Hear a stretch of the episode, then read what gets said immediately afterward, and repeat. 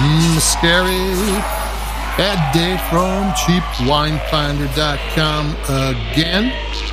And today we got the first of our little Halloween party wine series. And this one is going to be, let me grab the bottle because it's a, I went with an inexpensive wine first because for party wines you don't need to spend a fortune. And this is the dearly beloved Ivy Red 2018 799 from Trader Joe's. I put a link on their website. Um, it's 12 bucks on their website, but they also have a, a Chardonnay and another red. And it's the reason why it's on my little list is because it's got a painted on, it's got a black tinted bottle, a smoked bottle, and it's got a fairly elaborate Mexican Day of the Dead skull on the label with flowers and the whole deal. And it's, you know, it's hard to beat that for a Halloween wine. And it's seven ninety nine, where you can buy a few more than you normally would, and it tastes good. That's a pretty good deal. Um, I don't think it's a Trader Joe's exclusive, but I just checked back on the website, and we've been doing different one of their wines since the 2009 vintage, so it's been a while. This is the 2018 vintage, so for an inexpensive wine, though it is $12, it's got some, a fair bit of uh, bottle age. If it had oak aging or whatever it had, there was some time spent there. I'm gonna take a sip because it's so because it's about to be a scary part coming up. Wait a minute. I'll take a sip during the scary part.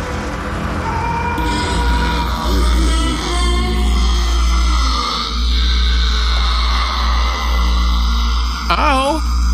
And um, yeah, so it's a pretty. It tastes great. It doesn't cost much. It's it's ripe. It's got nectar sweet, sweetness.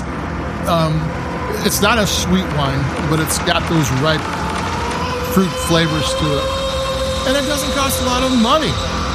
It looks great. The paint it's it's nicely done. The label's painted on. It's not just some glued on thing that they uh, put together. Uh, the Chardonnay has a gold uh, Day of the Dead skull, and the uh, th- there's a, there's a red wine that's more uh, two bucks more expensive. I think it's a white one.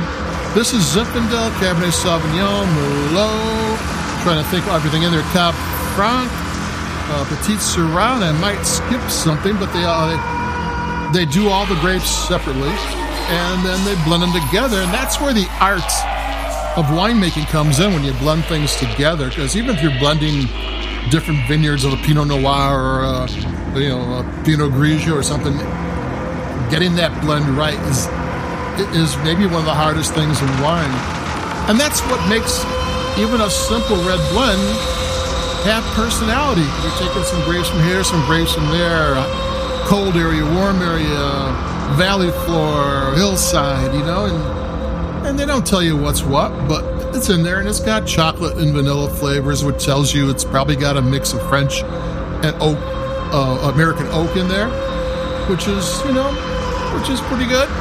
And um, it looks good. It costs almost eight bucks. Twelve dollars. It's actually a twelve dollar wine. You know, in, in terms of the wine industry, twelve dollar wines are premium wines. Uh oh. Uh oh.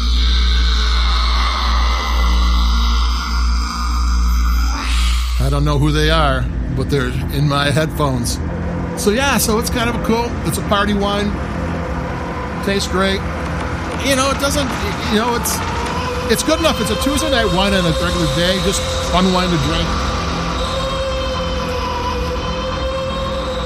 You know, but as a party wine, it fits the bill. I mean, it's it looks great. I've got a few more wines coming up. We're going to talk about. Um, and they're going to be a little bit more expensive and what have you. Uh, because you know, normally I don't like wines that are um, theme based, like Christmas wines or uh, just strictly Halloween wine, because most wines will last a couple years. So why you have a wine that only sells for one month of the year and the rest of the time it doesn't sell? I mean, if, if the oh, oh, oh, if the wine inside of it was any good, you wouldn't do it to. You, you would only put a weird label or a Santa Claus label or a witch on the label. If you if that was the only way you could sell it, doesn't make much sense otherwise just to have it sitting around the rest of the year with no one drinking it or buying it. So you got to try to find dual purpose party wines. And that's, you know, if you're going to have a party, you know, be a dual purpose drinker. So there we go. Uh, much not to say about that one. We got more coming up because we got a couple weeks to then, but adios and bye bye.